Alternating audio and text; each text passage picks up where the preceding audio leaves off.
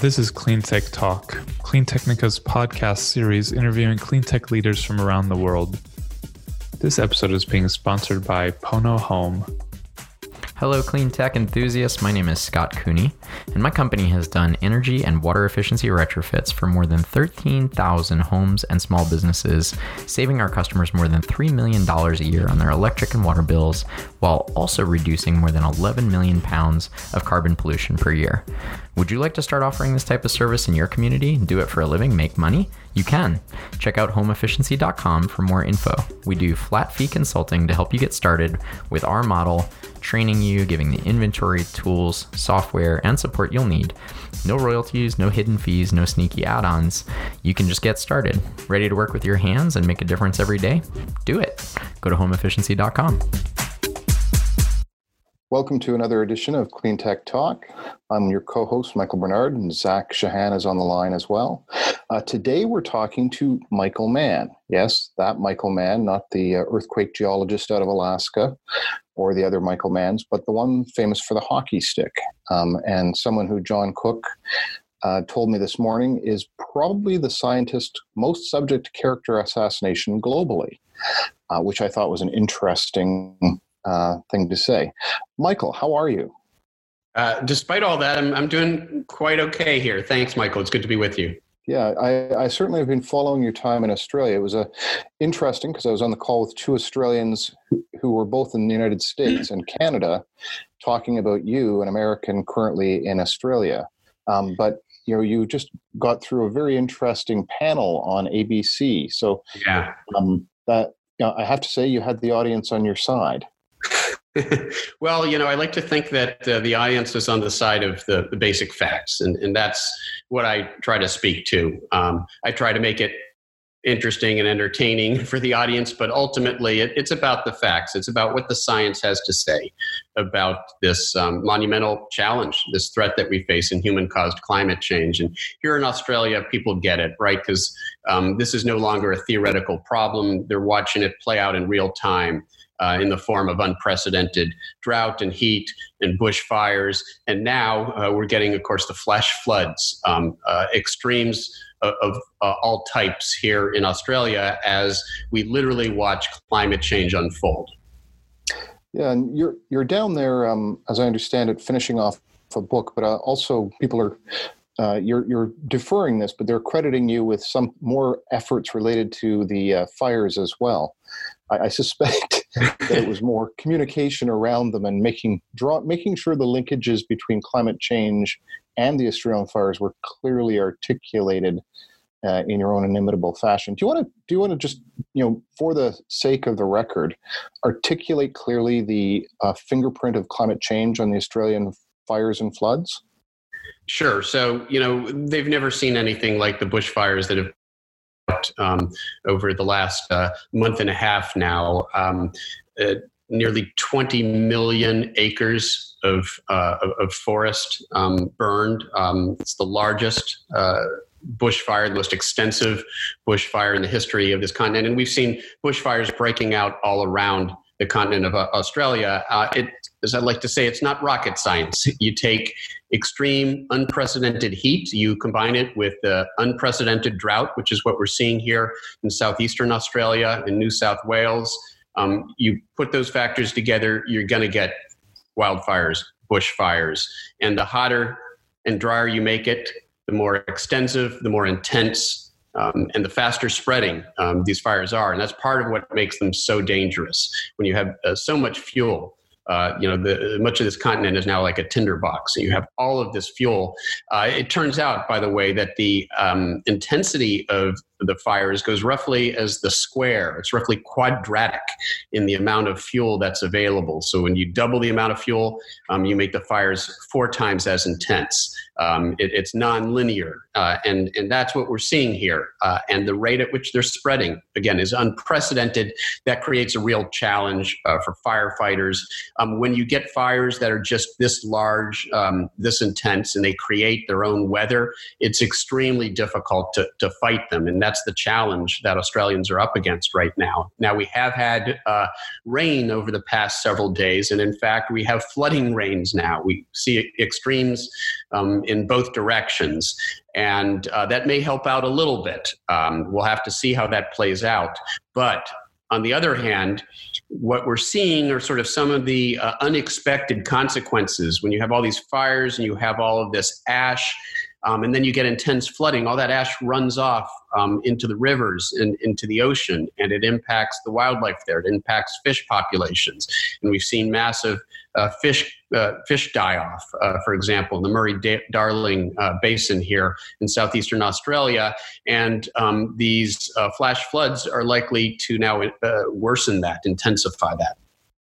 Yeah, certainly. I'm I'm drawing parallels between the extremes that Australia is seeing and the slightly less extremes that the United States and North America are seeing with the wildfires yeah. in the west and northwest, um, yep. the flooding, the rain bombs that occurred in Nebraska and surrounding regions in the center of the middle of the year, um, yeah. and the other types of things. So it's it's interesting to draw the parallels between you know the one of the continents most subject to the impact of climate change and back to the united states uh, which of the which of the parallels do you think is most telling and would most resonate with americans yeah, uh, all of them. Of course, you know, the parallels between the wildfires in California and the bushfires here in Australia, and the striking fact that we had both going on at the same time, right? The California's uh, fire season isn't supposed to overlap with Australia's fire, fire season. Um, the two hemispheres are out of sync uh, in terms of the seasons. When it's winter in one, it's summer in the other, and vice versa. And yet, as the fire seasons get longer and longer, um, as you get less winter rains, whether you're talking about California or here in Australia, southeastern Australia. Um, less winter rains, the dry season, the fire season starts earlier, it persists later. And so now we're literally seeing these fire seasons overlap. Now, part of why this is a problem is that we actually have finite infrastructure around the world um, to, to, to fight these uh, fires um, with uh, water bombs, with large um, you know, uh, planes that can dump huge amounts of water. There are a limited number of those available. Um, and we literally have to move them around. And so when you're dealing with multiple wildfires and bushfires in different regions around the world, that makes it more difficult to compound. And one of the things we know about climate change, uh, there was an article that came out, uh, in fact, just within the last year, demonstrating that it's increasing the number of simultaneous extreme weather disasters. And that's, that's uh, raising a real challenge for us uh, in terms of our ability in terms of our resilience and our ability to, to combat these um, extremely dangerous and damaging extreme weather events that are made more intense by climate change. Whether you're talking about the United States or Australia, the unprecedented heat waves and droughts and wildfires and, and, and, and floods and superstorms, that is symptomatic of our warming of the planet by burning fossil fuels and putting carbon pollution into the atmosphere. And it's not just the technical resources, too, it's the human resources. I yeah. know that uh, Canadian firefighters every year fly off to other parts of the world to provide their expertise and you know train people that's there. Right. Um, yeah, that's exactly right. Um, we're, we're seeing all those resources, whether it's uh, infrastructure or human, you know, uh, resources, uh, taxed by these massive simultaneous weather disasters that we're fighting around the world. Yeah, and the um, you know it's it's interesting to see the you know um, pulling on a thread. I've been pulling on a thread of military CO two emissions with you know some some external analysts asserting that the U.S. military is the single largest largest source of CO two emissions as an organization in the world. Um, but of course, the Kyoto Protocol excluded it. It was in the Paris Accords to record military emissions, but you know the United States withdrew from the Paris Accords. Um, so we, we don't really know.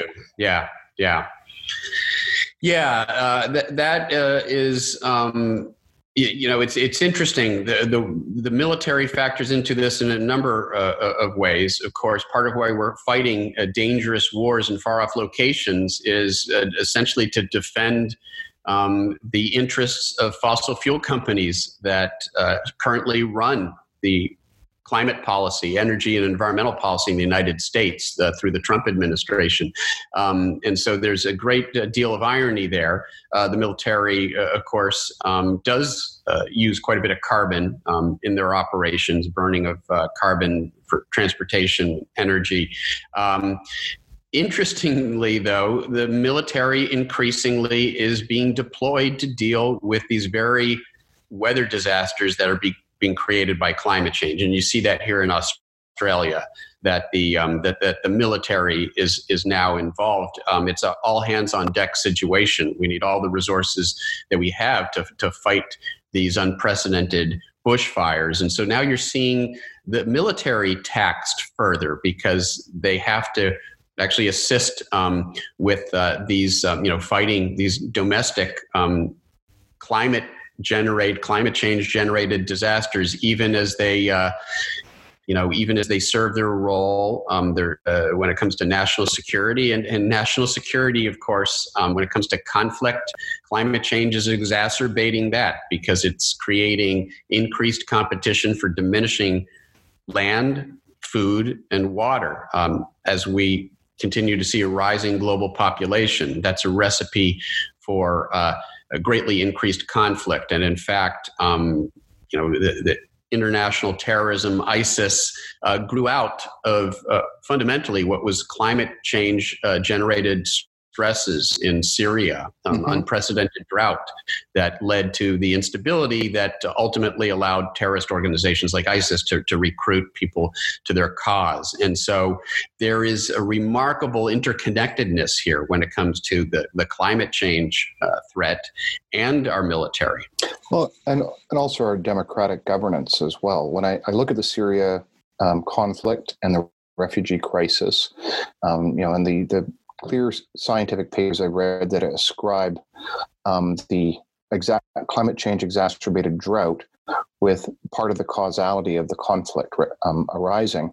And then I look at that refugee flow of almost a million refugees into uh, Europe, um, and it became a factor in both federal, both the last two federal elections in Canada and the United States, in terms of a talking point for and even in places like Italy um, yep. and Southern Europe. And, and yes, yep. So the, the rise of populism and right wing populism and anti immigration stuff, I ascribe in part to climate change these days because of that impact.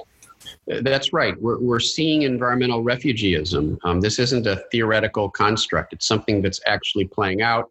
Um, uh, we see mass exodus from parts of uh, North Africa, um, uh, the, the obviously the uh, Syria uh, as well. Um, you know, areas that are basically becoming too hot and dry for, for human habitation. Um, people are fleeing those lands, and we've got less space now because, of course, uh, we're using more and more of our, our space, uh, the, the land that we have um, for agriculture and uh, other uh, purposes. And sea level rise um, is encroaching on our coasts. Um, so we have diminishing, you know, available land as sea levels rise and flood our coastlines. And the tropics are getting too hot, and the subtropics and parts of the mid latitude are getting too dry. And so people are being forced into a smaller and smaller area of the planet um, where you know where, where human civilization is possible uh, at a time when of course human population continues to increase. Uh, and that, as I said before, is a, a recipe for massive conflict. Yeah, it's certainly one of the, the memes that you know the deny and delay crowd like to assert is we'll just move north. But you know, one of the things that I'm um, engaged in is an effort associated with managed retreat from the impacts of climate change for the government right. of Canada. And it's you know one of the key things we're looking at is permafrost in the north dissolving collapsing necessary infrastructure that gets food yep. and resources to remote northern cities. Um, that's, that's right. Yep. Um, and pipelines uh, collapsing and uh, highways. You know, as the permafrost melts, um, you see highways collapse. You see pipelines um, that are uh, uh that are uh, destroyed. Uh, you see drunken forests. Um, you see buildings that are just collapsing um, under their uh, foundation because the ground is shifting. And so you're absolutely right. Even in the areas that you might think well, hey, at least climate change won't prevent us from living there. Well, actually, you know what? There's no escape from the impacts of climate change. It doesn't matter where you are. Uh, and to bring that home to you know people in the United States, the um, you know one of the more interesting studies I, I read about, I read this year was a machine learning study which um, reassessed the coastal digital elevation maps globally. It was a they historically they've been based on 2000 uh, year 2000 NASA radio uh, radar from um, satellites, but they used a machine learning approach to reassess that based upon lidar assessments in North America, tested in Australia where you are, and they right. found all sorts of 1.9 meters overestimation of near the sea elevations. Um, and the most interesting part of this for me was that even in the United States, one of the most um, highly mapped, um, highly instrumented countries in the world, the Everglades were expected to be uh, regularly inundated with salt water right. multiple times a year by 2050. And they're the source of the fresh water for the Biscayne Aquifer, which is the source of fresh water for the entire southern Florida, entirety of southern Florida. That's so right. The follow on there is water that costs 2.5 times as much and an economy dependent on cheap water no longer being viable. That's right. And in fact, we did a study um, a couple years ago. We published a, an article based on uh, taking climate model output and, and, using what's known as downscaling methods to, to try to understand what the regional impact of projected climate change would be on sort of the regional climate, the, the rainfall patterns and hydrology of the, um, of the Everglades uh, drainage. And uh, what we found was that uh, you know not only is it going to be subject to uh, saltwater intrusion uh, from you know the sea inward, but th- that region is expected to get quite a bit of, uh, drier, um, especially in the summer, um, but less winter rain as well. So you're going to have less rainfall, less precipitation, and saltwater intrusion from the sides um, that is uh, it's not a good prog- prognosis uh, for southern Florida, um, and and that's of course neglecting the fact that it will literally be submerged um, ultimately. Large parts, you know, the lower third of Florida will be submerged um, if we you know, see the melting of the Greenland ice sheet and large parts of the West Antarctic ice sheet, which increasingly appears to be a scenario that, that we could commit to in the very near future. It might take some time to play out, but we may warm up the planet enough to ensure that that happens no matter what we do. Um, the irreversible demise of uh, of the large parts of the Greenland ice sheet and the West Antarctic ice sheet, enough to get not just feet but meters of sea level rise and, and literally submerge the southern third of Florida and, and, and much of our uh, coastlines in the United States and elsewhere. Yeah, certainly. I think, you know, when I did the assessment, I think Jacksonville is okay, but everything else down there is, you know, it's just going to be underwater if those things go. Right. Now, that's post 2100. I mean, the, the, one of the other interesting studies from last year was uh, the 10,000 year time frame view, which you know most of us are focused on, and the UN IPCC is mostly focused on the 2100 view and 2050 views to give us a sense of planning horizons. But the 10,000 year view projected out, and sea level rise is just going to continue past 2100, you know, unless we do some fairly radical stuff. Yeah, we've locked in um, a, a, fair amount of sea level rise. That's the bad news. Even if we can, you know, basically reverse our carbon emissions, bring them down to zero by mid-century, uh, we can probably prevent, uh, you know, planetary warming uh, beyond, uh, you know, two degrees Celsius, which is often pointed to as uh, dangerous levels of warming. But we will lock in hundreds, if not thousands, of years of uh, ocean warming and uh, literally the expansion of the ocean as the ocean warms, as the heat slowly penetrates into the deep ocean, and that takes centuries to play out. Um, seawater, like other substances, expands when it heats, and so you get sea level rise from that, and that's locked in again for centuries. The melting of the ice sheets is something else again that we commit to, which is to say that if we warm the planet you know, much beyond where we are now. If we go beyond two degrees Celsius, there's a good chance that we lock in. We set in motion the irreversible collapse of the Greenland ice sheet, the West Antarctic ice sheet, or, or much of those ice sheets. And then again, we're talking 20 or more feet of, of sea level rise. Um, so that long term horizon is very important to keep in mind because of the, the, the so called climate commitment, the fact that we commit to these long term changes, even you know, by our behavior right now, by our carbon emissions right now. Uh, but the other sort of side of this is that we may, in fact, um, see even greater sea level rise, even faster sea level rise than what the models currently project. That's sort of been the history of the science As we better resolve uh, the processes that are involved as our models become more intricate in terms of their ability to to really model the underlying physics of ice sheets and, and how they interact with the other components of the climate system.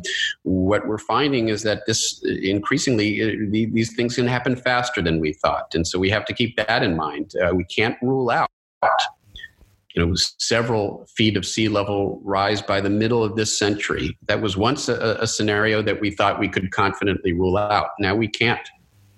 Yeah, certainly when I talk, isn't our friend. Yeah, certainly when I talk about this, uh, the UN IPCC five report um, excluded some Greenland observational studies because it wasn't a good explanatory mechanism, as my understanding. And now those studies have come out, and they do have a good explanatory mechanism for what we're actually observing in the Greenland ice sheet.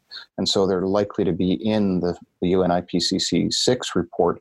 And I, my suspicion is that sea level rise is likely to be closer to the business as usual scenario as the median scenario. Um, in the sixth one, do, do you have the same sense, or do you have the a closer read on the the, the, re, the research? Yeah, I haven't seen the draft uh, report and what it says about sea level rise. There have been some interim uh, IPCC reports that pa- uh, published over the last uh, couple of years. Uh, the earlier, uh, late late last year, there was um, an Arctic climate assessment published by the IPCC, and so and there was some discussion of of, of, sea level rise and ice sheet um, behavior in that report. And what you see is indeed what you're alluding to. Um, you know, as the models become more realistic, as we put more physics into it, as we get more observations about what's actually happening, um, those those estimates are going up and up, and we'll see where they uh, where they are when the C, when the IPCC sixth assessment is published. Um, but uh, the IPCC assessments have uh, traditionally been very conservative because the nature of the process is a conservative one.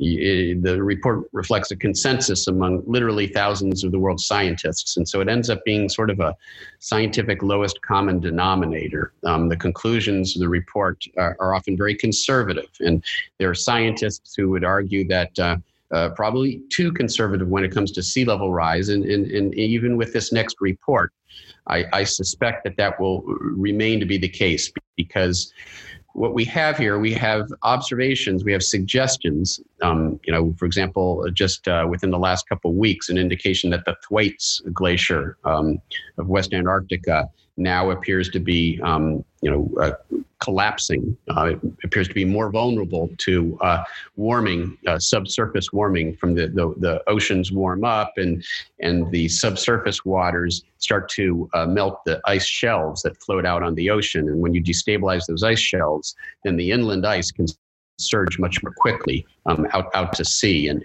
and so that appears to be playing out.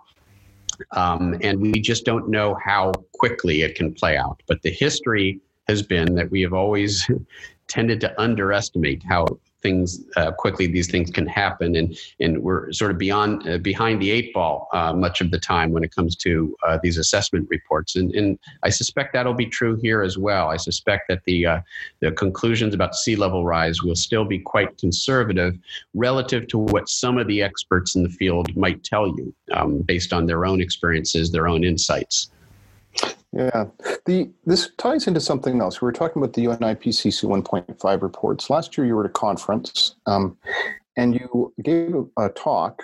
The title of which was "Emissions Reductions Required to Avoid Breaching Paris Limits." And yeah. the précis, because um, I, I, wasn't able to find a copy of the, the report paper, said that you were going to argue that emission reductions must be considerably greater, two or four times more than suggested, um, to you know achieve the historical baseline. Do you want to summarize your assertion there? Yeah, yeah. Part of the, the problem here is that the IPCC has made a number of very conservative choices. I've been alluding to this um, in how they measure, for example, how much warming has already happened. Uh, and uh, they base that, for example, largely on one data set, um, the Hadley Center uh, temperature data set, that doesn't really sample the, the Arctic region very well. Um, it leaves out um, uh, data from one of the regions that's uh, warming the fastest. And, and they do that for conservative reasons because there are data gaps. Um, it requires you to sort of interpolate. If you want to represent that region, you have to make some assumptions about you know, the, how the missing regions are likely to relate to those regions that you have. And other groups use more sophisticated methods to do that so that they're not missing out on capturing the warming that's happening in the region that's warming up uh, the fastest, uh, the Arctic um, in particular. And so, so they use a very conservative assessment of how much warming has happened. And they do one other thing. And we had an article in the journal Nature uh, Climate Change a few years ago, um, sort of uh, pointing this out uh, that uh, the IPCC um, and the studies upon which the IPCC assessments are largely based tend to define the pre industrial as the sort of late uh, 19th century, the mid to late 19th century. Uh, and basically, because that's as far back as the global thermometer records go. Uh, so if you want a global estimate of surface temperatures from thermometer measurements, um, you really only have the global sampling to go back to about 1850. Uh, and so they end up using for example, the average from 1850 to 1900 as defining the reference state, the pre-industrial state. What we showed in our article is that, um, you know, based on the observations that are available um, that go farther back, and also using climate model simulations where we can go farther back in time, uh, the you know, there was probably several tenths of a degree Celsius warming anthropogenic warming, greenhouse warming caused by human activity by the time we got to the you know late 19th century. The industrial revolution began back in the early 1700s uh, and so if you use what we argue is a more appropriate baseline, an earlier baseline, then there's actually been more warming. And it might seem like a small amount. It adds a couple tenths of a degree Celsius. But when you're trying to avoid 1.5 degrees Celsius, which is one of the targets now that is talked about as a, target um, for warming that we want to avoid and and whether we can still do it is uh, subject to question. Um, but if you're trying to avoid 1.5 degrees Celsius warming, then it really matters whether we've already warmed 1 or 1.2. An argument would be that we've probably warmed closer to 1.2 degrees Celsius. That means there's a lot less wiggle room, only three tenths of a degree Celsius before we get to 1.5. And that decrease in wiggle room leads to a rapid or a, a marked, I should say, reduction in the carbon budget that we have left. Um, at least a factor of two less carbon that we can burn and remain under one and a half degrees Celsius than what the IPCC said. Now, there are some other studies that have gone beyond what we did that, again, uh, trying to use more appropriate assessments of how much warming has happened um, and, uh, and, and, and assessments of how much warming is likely to happen in the near term under continued fossil fuel burning. Uh, they, um, you know, they've argued that uh, we may already be past our budget for one and a half degrees Celsius. That means to avoid warming the planet more than one and a half at this point, uh, we might actually have to actively take carbon back out of the atmosphere. Not only stop burning carbon and putting it into the atmosphere, but actively taking it out, something that's very expensive, um, but uh, ultimately we might have to turn to. Yeah, to to turn to the the good news about scientific conservatism, you know, speaking with Mark Z. Jacobson recently, or Mark Z. Jacobson, however yeah. the Z or Z is pronounced, um, depending on what country you're from recently. And you know, we're, one of the things in my assessment of his most recent 143 country report was his very conservative set of solution technologies. Um, yeah. You know, for example, in the United States, I, I have spent a lot of time looking at pump storage hydro recently, and he leans into that very cheap and very long lasting per megawatt hour form of storage. Very, he, he relies on that very lightly and instead has yeah. a very significant dependence upon very expensive lithium ion for because it's more conservative choice. Right. Um, you know and so on that note of you know the positives as we you know we're, you know when we started talking about having this conversation i said you know we've we've changed a decade so you know one of the things i just wanted to give you an opportunity to think about was over the 2010s were the top three most positive things you saw and what are the three things you think are most positive for people to think about for the 2020s yeah, um, we'll, we'll, try to, you know, the, the, the two are closely related because I would say looking forward um, involves doing more of the things that are working right now that we can already see are working. And so mm-hmm. I would maybe sort of uh, attack that both both at the same time, uh, pointing out, uh, you know, first of all, as you've alluded to, uh, folks like Mark uh, Jacobson using pretty conservative assumptions where they're really only dealing, for example, with current technology, not even taking into account the fact that we are likely to develop um, more uh, efficient and sophisticated you know renewable energy um, uh, technology in the future, more efficient uh, solar cells, um, uh, cheaper and more efficient wind turbines, um, better battery storage, considerably better battery storage, um, which really allows you to deal with the intermittency issue that arises with renewables. Um, so there are all these uh, things that you know. The good news is, I'm sure that we will see huge. Uh, improvements, um, you know, uh, more sophisticated technology, decreased, um, you know, uh, better economies of scale um, in manufacturing these things in the future, and um, and and a lot of sort of learning by doing as we actually deploy. Um, massive uh, amounts of renewable energy. We'll, we'll learn better, you know, uh, what works, you know, what works the best, and, uh, and and and and and that all of these things mean that um, we're, we're, likely to benefit quite a bit from again uh, from what we learn as we deploy this technology and additional sort of technological innovations. And, and mark in his work ignores all that. He says let's just using what we have now what could we you know what and, and scaling that up what what could we do? What could we accomplish? And I think he makes a very convincing case that we can, uh, you know, generate all of the projected um, global you know, energy, electricity demand in particular, um, within a couple decades um, from renewables alone, if we, you know, invest sufficiently in them. So that's clearly, as you allude to, that's one very good news story, and the fact that we are seeing uh, massive growth in renewable energy around the world. Um, even in the United States right now, with an administration that has done everything it can to scale back incentives for renewable energy. Um, but just based on what's happening at the state level, at the local level, what companies are doing, we're seeing a sort of a massive shift away from uh, fossil fuel energy towards renewable energy. We're seeing the collapse of coal, uh, uh, for example, which is the you know the the most uh, carbon intensive fossil fuel. Um, so there's good news there. And then finally, the third thing would be, and perhaps the most important, would be you know not the tipping point in climate that we worry about, but the tipping point in in public consciousness and the youth climate movement in, in particular, and the Greta Thunbergs of the world, and, and this massive global movement that um, it has uh, created, that this youth activism has created, where we really shifted the conversation now um, towards where it is always uh, needed to be, um, towards our responsibility as a civilization not to destroy this planet for future generations. And so I think we're seeing the fossil fuel industry uh, lose its moral license, um, and we're seeing.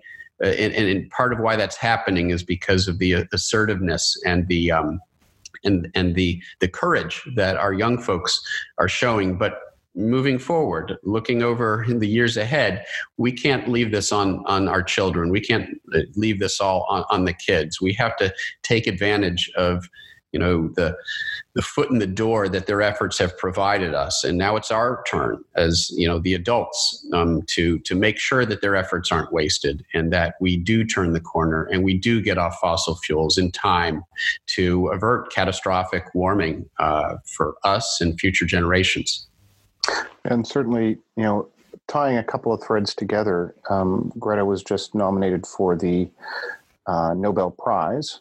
Um, and I've argued that it's a very clear uh, Peace Prize connection because global warming is going to be one of the largest causes of conflict. And That's right.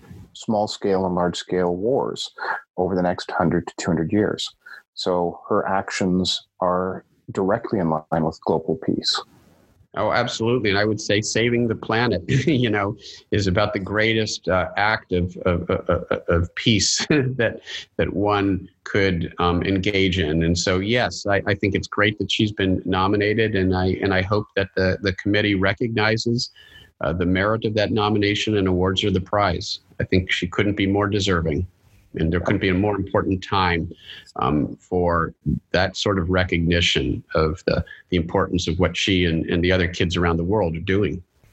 And, and her fundamental message is listen to the scientists like you and be adults, deal with reality. Because she's still 16 or 17. We have to be taking our stuff.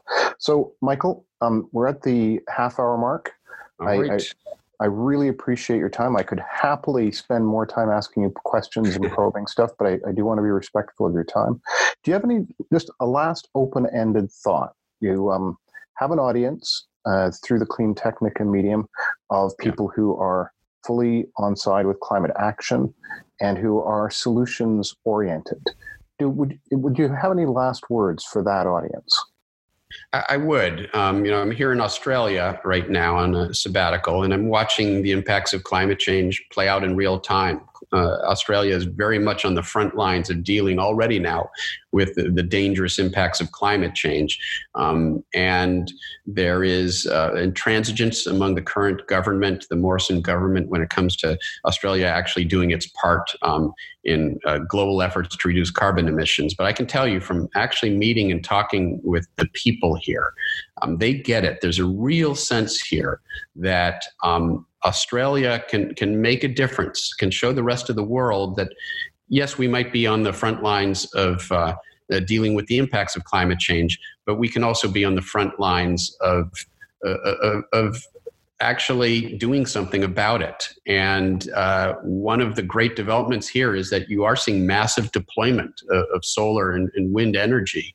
Um, you're seeing a real uh, transition in the energy economy here in Australia. And we're seeing that in the United States as well. And so, while one can look to sort of the intransigence of some of our current uh, politicians when it comes to the climate challenge that we face, there's some good news. There's some good things that are happening. And we've got an election in the United States that's less than a year away where we Americans will have an opportunity to show some real leadership to elect uh, both a president and all the way down the ticket um, politicians who are willing to do what's right for us to represent our interests rather than the fossil fuel interests who too often funded the campaigns of uh, the politicians in power. So um, I think there's a real monumental opportunity in the states. Uh, for, for us to turn the corner um, and join the rest of the world as we move forward in solving this problem and that would be a wonderful thing. I'm I'm certainly looking forward to this November being better than the November three years ago. Me too. Um, uh, Michael, thank you so much for your time today. Enjoy your sabbatical. Um, try to avoid the for, the fires, um, and uh, you know, thank you so much for the efforts you've made on behalf of the world for the past several decades. Well, well thank you, and thank you for the work that you're doing. It was a pleasure talking with you, and I hope to do so again in the future. Absolutely, Zach. Any last words from you? Thank you both. Uh, just want to echo those those uh, the great appreciation for your work, and um, as I noted at the beginning before this recorded, just uh, thank you for pushing through the smear campaigns that targeted have targeted you so strongly. You know, many people, I'm, I'm sure millions of people have really personally felt thankful to you for for pushing thank through. You. So. Well, I, I really appreciate that, guys. It's been great talking with you. Thanks Excellent. a lot. Have have a good day.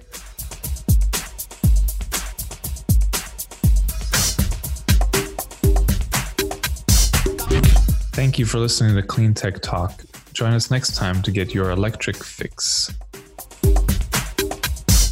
If you would like to sponsor our podcast, drop us a note. We are looking for more clean tech leaders to highlight on a regular basis as we fund Clean Tech Talk.